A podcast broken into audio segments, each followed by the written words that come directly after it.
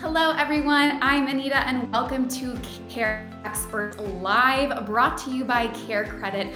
Care Credit is a health and wellness and personal care credit card that has helped millions of people with promotional financing options and is accepted at hundreds of thousands of provider and retail locations nationwide. We already have some folks in the live stream. We're so excited to be here today. Thank you, everyone, for joining us. So, today we're actually going to be answering some questions about cosmetic, plastic surgery, and reconstructive procedures with Dr. Justin West. So, before we get started, we actually have three Amazon gift cards to give away today, each valuing $200, and you can win one of them. So, all you have to do is like Care Credit on Facebook and participate in the comments today during our show. It's so easy. So, every 10 minutes, you'll have a chance to enter. So, we encourage everyone to stay active during the whole show. So here's how to enter the Care Credit live sweepstakes in the first part of our show. So during the first 10 minutes, ask Dr. West a question in the live chat. And everyone who comments with a question will receive one entry into the sweepstakes. So keep those questions coming. No purchases necessary, open to legal residents of the 50 US and territories 18 and over who like the Care Credit Facebook page. This ends 30 minutes after live stream event launches. For the official rules, including odds, entry requirements, and prize description, visit carecredit.com slash careexpertslive slash sweepstakes rules. Void where prohibited, restrictions apply. See amazon.com slash gc legal and see the link to the official rules in the comments. Now, winners will be selected and notified by at Care Credit on Facebook after the conclusion of this episode. So we will announce the winners at the beginning of the next Care Credit Expert Live broadcast. So bring on those questions. All right, everyone in the live chat, I'm so excited for you guys to be here today. Let's meet our expert. Today, we're so excited to be joined by Dr. Justin West, who is a board certified plastic surgeon um, who works at Cosmetic Care Plastic Surgery and Med Spa in Newport, California. Dr. West, thank you so much for joining us here today. Thanks for having me. We are so excited. So, before we start, I just want to get to know you a little bit better. So, why don't you tell us just something about yourself, what you like to do when you're not helping your patients?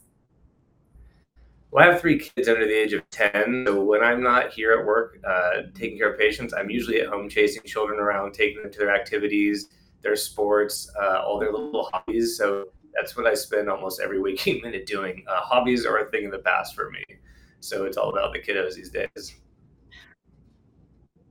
Well, I think that's fine getting to spend time with your kids because I'm sure you work a lot. So that must also just be, you know, that that's your new hobby, I guess. It is, yep, full time. And what brought you to Newport Beach, California? I grew up in Southern California. I grew up in Tustin, inland, just about 15, 20 miles from here. Um, I did all my training on the East Coast, and after being away from the beach for a very long time, I thought I would get a little bit more coastal. So we went into, into Newport um, I mean, it's a hard place to not be happy. We've got, uh, I mean, everything you need here. And on a day like this, I can't imagine living anywhere else. So, um, yeah, I mean, it's, it's, it's beautiful. We've got uh, views of the ocean, views of the water, great restaurants. Newport Beach is just a great place to be. We're really lucky to be here. I can imagine. And tell me, Dr. West, did you always know that you wanted to be a plastic surgeon since you were a child? Uh, kind of yes and no, I suppose. So my father was a dental surgeon, uh, just retired recently. So I grew up hearing stories about surgery, and I found them really compelling. So I, I, guess I think I knew from a pretty young age that I wanted to be a doctor and probably a surgeon because those stories, I wanted to do those things that I heard my dad, uh, you know, doing. And in med school, my intention was to, uh, to become a general surgeon, but I ended up doing an elective in plastic surgery, and I saw my first reconstruction case. It was a breast cancer patient who had mastectomy and got a, a, a pretty a substantial reconstruction where we used the tissue from her belly to rebuild her breast. And that just stuck wow. with me in a way very different than general surgery. So I, I, changed past there and decided instead of general surgery to do plastic surgery. Um, it just it really resonated. Able to put somebody back together, make them feel whole and complete and feminine after going through something that was really emotionally challenging. Um, it was a really neat thing to be a part of. Well, thank you so much for sharing just a little bit of personal details about your life. Um, and I feel like we know you a little bit better. So let's just turn to our audience and jump into a question. Um, let's see. So the first question that I have is what's the recovery like for a rhinoplasty and how quickly can I go back to work? And that's from Steve H. That's a great question. So I would say in terms of there, there's there's a lot of different parts to that, but in terms of how you will feel, most patients feel okay after about two or three days, day or two. There's a lot of stuffiness, swelling. You know, you look in the mirror and you get black and blue eyes, and you think, oh, "What did I do to myself?" Uh, there's a splint that patients have to wear that they can be a little bit self-conscious about. Uh, if you're working from home, you can probably do that within 48 hours. In terms of feeling good about how you look to the public, it might be a week or two. You know, a week to get the splint off, depending on you know whose practice you're at. Um, and then to get full resolution of all the bruising, maybe about two weeks. So it really depends on what you do, who you're in front of, how comfortable you are. But uh, if it's working from home, that's super, you know, usually 48 hours, a lot of our patients are getting back to normal routine. Wow. So it's not very long at all, I guess. Not really. Um, so we have a question from Tuck R. Are there any negative long-term effects from using Botox? Not that we're aware of. I think that you know we've been using Botox for a long time now, and I, th- I think that you know we're they've been in use long enough that if we were going to see problems, we should see reports over and over by now. You know, fast forward 20, 30 years, is it possible? Sure. You know, sometimes we see that with medications, but those are usually medications that people are in their mouth. You know, we, find that you you use a pill and use it for 30 years. Sometimes you have issues with your kidney or liver. You know, Botox, it's injected, it, it gets down in a, it's, it's basically entirely out of your system within three months. Um, I think that you can, when I think of Botox and problems, it's could you have a toxic response having too much? Yes. Uh, if we were to have hundreds of units injected into you, you could have serious problems. Um, but that's not how we, in plastic surgery, the use of hundreds of units would be unheard of. Um, believe it or not, Botox is actually used outside of cosmetic surgery. So we use it in people who have joint contractures, uh, patients with cerebral palsy, and other medical problems where we actually inject Botox to sort of try to loosen up their muscles at their joints. In those cases, we're offering hundreds of units. And I say we, I don't do those injections myself, but neurologists, orthopedic surgeons, and other folks. Um, and so there are procedures where, like that, where you could be you're using a higher overall concentration more product. Could you have problems? Sure, but we've also learned over time really how to avoid that too. So in the going back to cosmetic procedures, no, I mean right now there's no the, the, risk of Botox is, is really quite minimal. What we see is maybe sometimes some local uh, reaction at the skin, but in terms of long term use, mm-hmm. no issues. Well, that's great to know. And also, I'm sure just, you know, as you said, it has been tested and been used in so many other um, procedures besides cosmetic procedures. So that's that's good to know for patients as well. Um, we have another question from the chat from Joni R, who is asking, "How do I prepare for a facelift, and when is the best time to get one?" Well, I think there's, so there's a couple different components to that question too. So in terms of, let's start with when's the best time to get one. I think that when you find yourself looking at the mirror and doing this once a day or twice a day consistently, and you start to see the loss of that jawline, and you pull back and you say, okay, that's the jawline I'm used to seeing. Or you're really bothered by your neck, either in photographs or when you're on Zoom calls. I mean, these days we spend more time looking at our faces than we ever have before because of all the social media stuff that, that people are doing.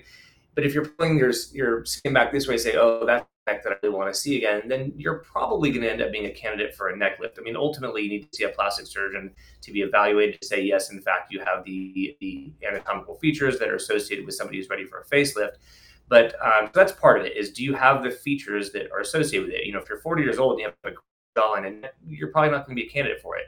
If you're 44 years old and you just happen to have a different type of skin with a really loose neck and loose jawline, you may absolutely be ready. And the patients who aren't ready till till they're in their 60s. So each of us inherits from our parents a, a different set of genes, and, and, some of the genes us up to to look good longer. Um, but really comes down to is do you have the features? Have you lost that jawline and then if you lost the neck, uh, the other part of it, um, in terms of the question was about recovery. What was the first part? Sorry, I, I got sort of focused on the second part. Yeah, no, just how do you prepare for a facelift and what the best uh, time is? And I know I can do answered it kind of varies depending on person, but I think yeah. he was also wondering um, how to prepare for a facelift. I think you know preparation. You know, there's number. I guess you would spend your time finding the, the, the right plastic surgeon to do your work, right? So part of the preparation is doing interviews, having consultations. Um, you know, then there's things that you can do for yourself in terms of skincare. If you're a smoker, you want to stop smoking. That just degrades the quality of your skin. Um, you want to start using sunscreen if you are already doing it, antioxidants. You want really good skincare. The way I think about a facelift, you can think of it like like working on a house if you just paint a house that's 45 years old, it's still a 45 year old house, but now it has a fresh coat of paint on it. If you go and you start replacing some of the lumber, some of the structure, now you're getting you're, now you're changing that house more, and you're going to have a more durable result. And so a facelift will get will tighten the deep structures below the skin. You're also going to remove some of the excess skin. You also want to treat issues about the tone and the skin quality. So really, it's a holistic approach for total skincare, and it's something that usually your plastic surgeon will help you manage. So I would say if you're thinking about facelifts on a regular basis, start that process of scheduling consultations, meet with experts to do it well, find a team you trust, talk to them about skincare, and make sure they're presenting you a total package in terms of you know covering not just the surgical side, but all the really non-surgical parts that support that. Well, thank you so much for that thorough answer. Um, it's been very informative, but before we continue, I want to give a shout out to everyone that's been in our chat. I see Judy, Slim, Sandra, uh, Tisha. Thank you all so much for being here and thank you for tuning in. It's now time for our second chance to enter our sweepstakes. Now, during the next 10 minutes, comment with a heart emoji in the live chat to show Dr. West your appreciation. Remember, it's not a heart reaction, but a heart emoji. And this will enter you into the chat and one commenter who posts a heart emoji in the next 10 minutes will be our second amazon.com gift winner. So keep showing the love everyone. Remember you must also like care credit on facebook no purchase is necessary, open to legal residents of the 50 US and territories, 18 and over who like the Care Credit Facebook page ends 30 minutes after a live stream event launches. For the official rules, including the odds, entry requirements, and prize description, visit carecredit.com slash careexperts live sweepstakes rules. Void where prohibited, restrictions apply. See the amazon.com GC legal rules in the comments. Now, the winners will be selected and notified by at Care Credit on Facebook after the conclusion of the episode. So we'll announce the winners at the beginning of the next Care Credit Expert Live broadcast. So now it's time to get back to your questions. So let's see. We had another question come in from Erica E about liposuction, and it is what are the differences between a tummy tuck and liposuction? So tummy tuck is a procedure where we actually cut out extra skin and fat. So um, it, it's we're also tightening up the muscles that get separated either by weight changes or pregnancy. Liposuction uses very small incisions, and you're just removing fat essentially through what looks like a metal straw. So the main difference is the tummy tuck's going to get rid of extra loose skin, and it's also going to tighten up the muscle, and that's going to give you a really flat belly.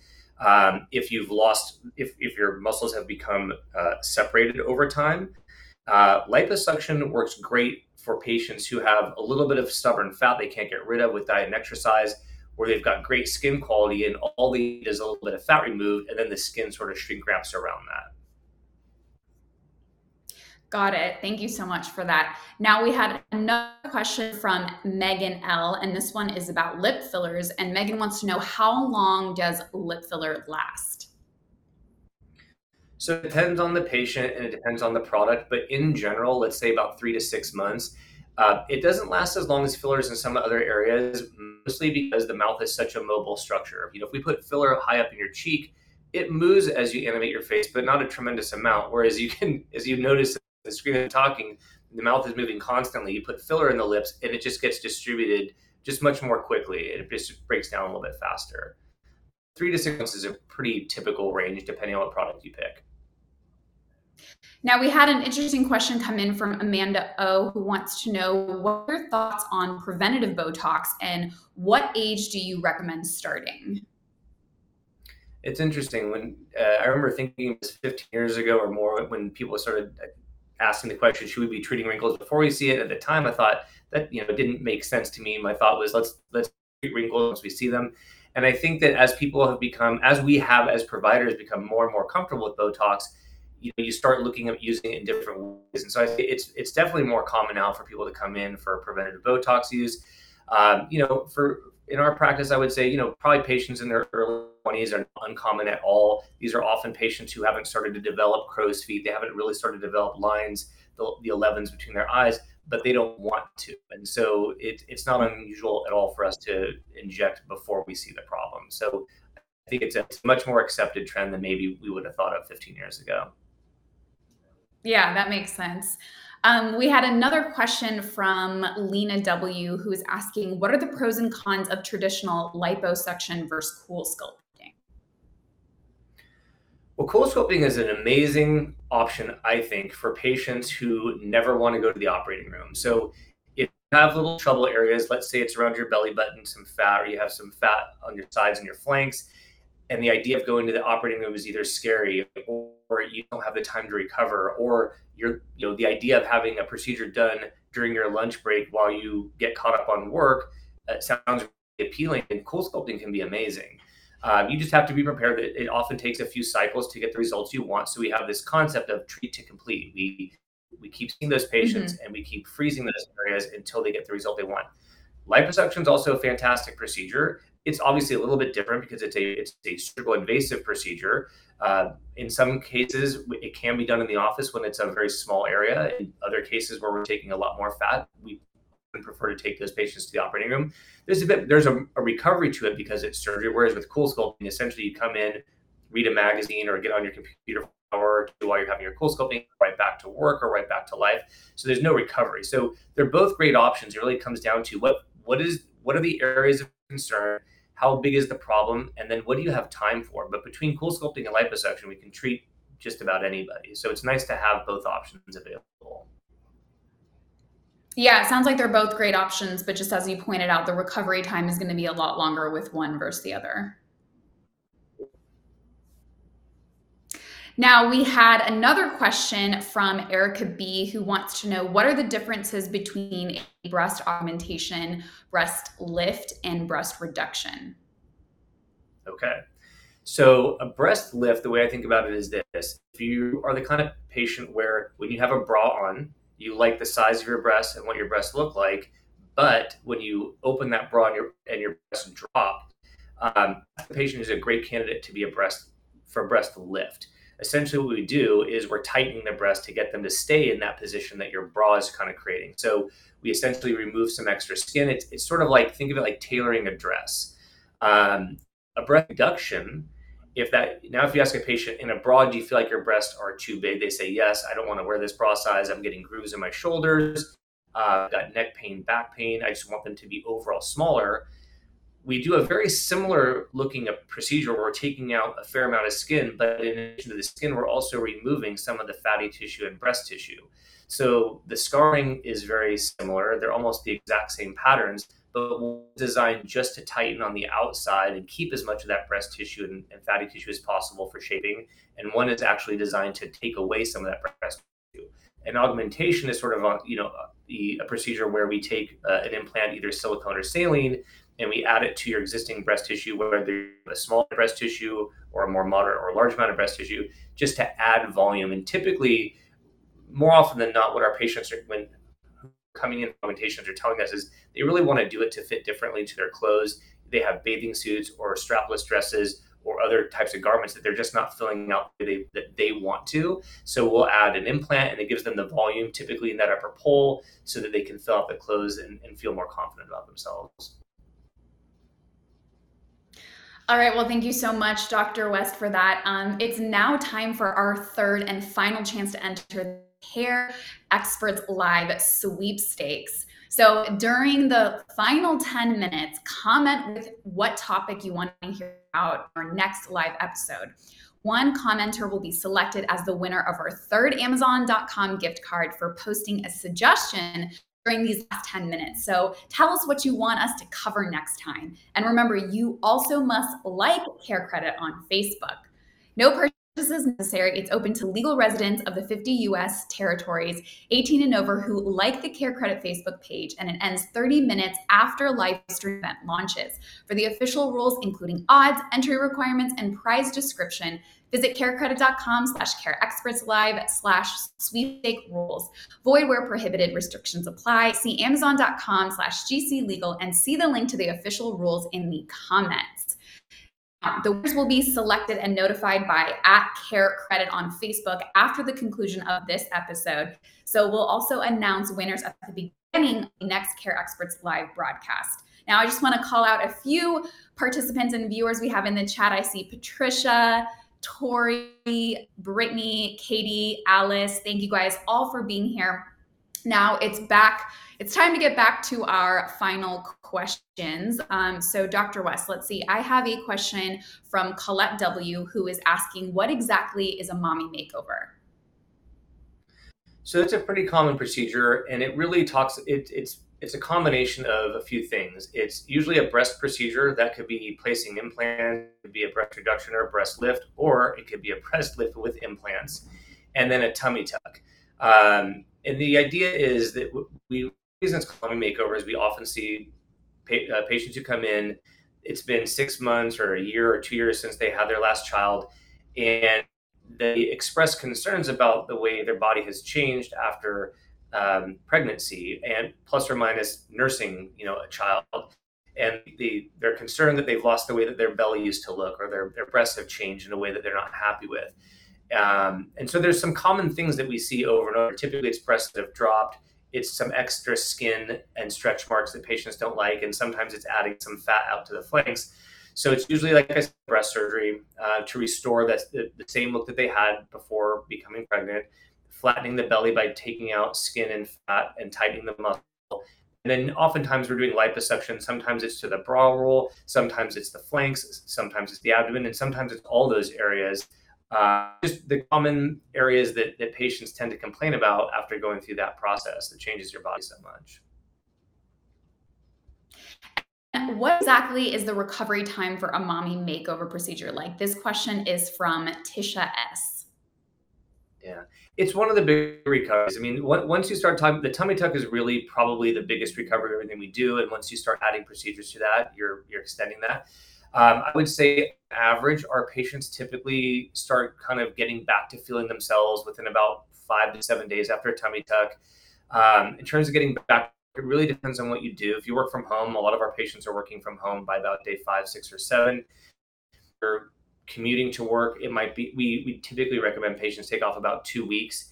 If you have a really intense job, you know, sometimes we'll get um, FedEx drivers or uh, UPS drivers uh, who have to carry a tremendous amount of weight. So their recovery might be more like six to eight weeks because they just need that much more time off before they really engage and flex that core.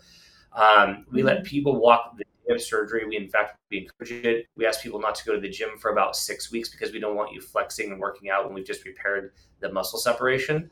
Um, but people typically start feeling pretty reasonable. Like I said, day two, three, or four. The first day or two can be um, is the challenging time. People don't sleep as well because they're a little bit uncomfortable. We take a lot of effort, or we put a lot of effort into um, controlling patient discomfort through um, steps that we take while asleep, and then steps that we take after they're asleep. So it's something that we think about all the time: how to make that experience as positive as possible. We had another interesting question come in from Matt S., who wants to know what do you recommend we look for when shopping for a cosmetic surgeon? Well, I think you want to find somebody who's well trained to do the procedure that you're interested in. So, in general, I would recommend finding a board certified plastic surgeon. There is a difference between being a cosmetic surgeon and a plastic surgeon. Plastic surgery is an actual discipline where there is a residency. So, I went through, for example, six years of plastic surgery training. I then did a seventh year of fellowship. Um, cosmetic surgery is a discipline where you could be an OBGYN, You could be an ER doctor, go to a, a course in Vegas and learn how to do breast augmentation, and then you're out doing procedure. So whereas I have done thousands of plastic surgery procedures, by the time I start I started my practice, these people might have seen or observed or helped out in one or two procedures. So I guess I would compare it to you know getting on a plane and asking your friend who took you know a couple of hours flying lessons to fly you to San Francisco, or do you want to go to San Francisco with a Top Gun pilot? Um, my mm-hmm. suggestion is it's your health and safety. Find the best trained person. I think the other part of it is then you know, you also want to find out what does that board certified plastic surgeon do? If that person does nothing but facelifts all day and you want to have uh, a tummy tuck, that might not be the right person for you because as good as some of the surgeons are, very few people are good at doing everything in plastic surgery. There's just too many different procedures. So my recommendation is go through people's websites and make sure that they have good results for the procedure that you're looking for. Once you've narrowed it down to a few of those surgeons, then you want to go meet the doctors uh, and see where do you feel comfortable, who's you like, whose staff do you like, do you feel like they're hearing your concerns, um, and find a good fit um, because you're, you're you're gonna that person's gonna be taking care of you not just the day of surgery but for the months and potentially years afterwards. Uh, you know, for us, when we put implants in, we follow our patients for a lifetime to make sure that they don't have any issues. So you want to make sure that the person's well trained, has a good personality, that you feel that their plan is good, and that they're they're listening to you, that they're educating you appropriately. So you're really picking sort of a, a, a team to take care of you. Um, so put put a lot of effort into that. Find a good team. Yeah, thank you for that thorough answer. And that was a great, great question again. And that was from Matt S. and Tina J. Um, we have another question that just came in, and it's from Sheila B. asking, Is there an age limit for cosmetic surgery? Well, I mean, uh, on the you could talk about on the the both ends of that equation. I would say for most of the cosmetic procedures that we do, it's usually patients over the age of 18. Um, that's not always the case. There are some exceptions. Uh, on the other end of the spectrum, you know, is there an age after which it's too old to have surgery? In general, age is not a major risk factor. What's way more important is your personal health. So I would much rather operate on an 80 year old who can walk three flights of stairs without getting short of breath than a 52 year old who gets up one who goes up one flight of stairs and, and can barely catch their breath. So the person's health status is far more important mm-hmm. than the actual number of, of how old they are.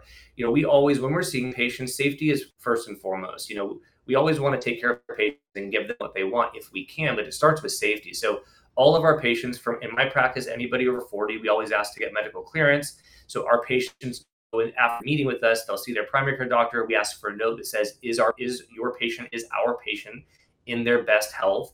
Um, if they need the patient to be uh, risky for surgery, we we don't fight that. If the, if we don't get sign off on the case, we don't do it.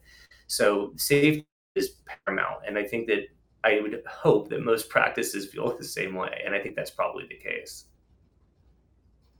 Yeah, that was a great question. Um, we have another one that just came in from Tanya J asking, how often will a patient need to replace a breast implant? The data shows that it's roughly every 10 years, uh, patients will come in for surgery. Now, that's not always because of specifically an implant problem. Sometimes it's, they, it's because they've decided the implant's too big, it's too small. It can be from a leak, it can be from this process called contracture. So if you step further and just say, how often would I need to have revision surgery after a breast augmentation? 50% of patients have surgery by year 10, 50% I've taken implants out that were as old as 44 years old. Uh, but I've also seen patients have problems three to four months after their first surgery. So there's a whole spectrum. But in general, we usually think about this as a, as a 10 year process. So, you know, just like owning a car, very few people get to buy one car over the course of a lifetime. With implants, it's sort of the same thing. You should go into it expecting that probably every 10 years you're going to do something. You might get more time, you might get less. And Dr. West, our final question is from Jamie L, who is asking, what is the most common plastic surgery procedure that you see? Most of my practice is breast surgery. So, you know, for me, it, it's breast augmentations, breast lifts. Eh, I do a lot of revision breast surgery for people who have implants who don't like the way their implants look anymore. But uh, yeah, it, surgery is by far the most common thing I do on a daily basis. Well, Dr. West, thank you so much for your expertise today. It was wonderful. We're so happy to have had you. Thanks for having me. I really appreciate it. And thanks for everybody for participating. Thanks for all your great questions. Yeah, and I just want to uh, say thank you to our amazing audience and thank you for watching Care Experts Live. I know we had Tina, I see Paula, Alexis. Lena, Bill, and thank you to everyone who submitted those amazing questions and suggestions and showed all of the love today. Remember, like Care Credit on Facebook, and all of our featured care experts and accept the Care Credit credit card, which is accepted at hundreds of thousands of locations nationwide. Visit carecredit.com for more information. And be sure to subscribe to our weekly Care Credit podcast on your favorite list platform and subscribe to the Care Credit YouTube channel for our new podcast every Wednesday. And don't forget to like us on Facebook to hear about our next live episode, which is coming very soon. I just want to say thank you to Chuck, Bill, and Haiti, Tracy, Christine, Ebony. Everyone was so amazing. Thank you all for joining us, and we'll see you next time.